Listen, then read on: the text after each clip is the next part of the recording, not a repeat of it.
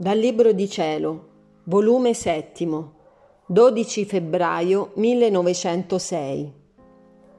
Le virtù ci fanno giungere a determinata altezza.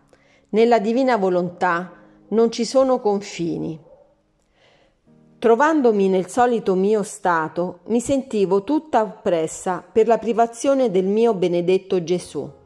Onde, quando appena è venuto e mi ha detto, Figlia mia, Tutte le altre virtù nelle creature fabbricano un muro di determinata altezza, ma il muro dell'anima che vive nella volontà di Dio è un muro tanto alto e profondo che non si trova né la profondità né l'altezza.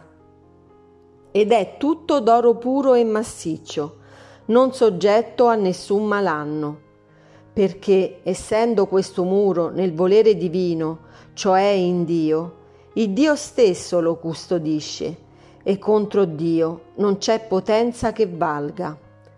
E l'anima, mentre vive in questo volere divino, viene rivestita d'una luce tutta simile a colui in cui vive, tanto che anche in cielo risplenderà più di tutti gli altri, così da essere agli stessi santi occasione di maggiore gloria.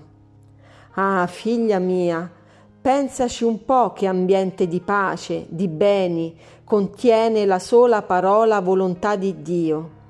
Già solo che l'anima pensi di voler vivere in questo ambiente, già si sente cambiata, sente un'aria divina che l'investe, si sente sperdere l'essere umano, si sente divinizzata, da impaziente paziente, da superba umile, docile, caritatevole, ubbidiente, insomma, da povera ricca. Già tutte le altre virtù sorgono a farle corona a questo muro alto che non tiene confine, perché come Dio non tiene confine, così l'anima resta sperduta in Dio e perde i confini propri ed acquista i confini della volontà di Dio.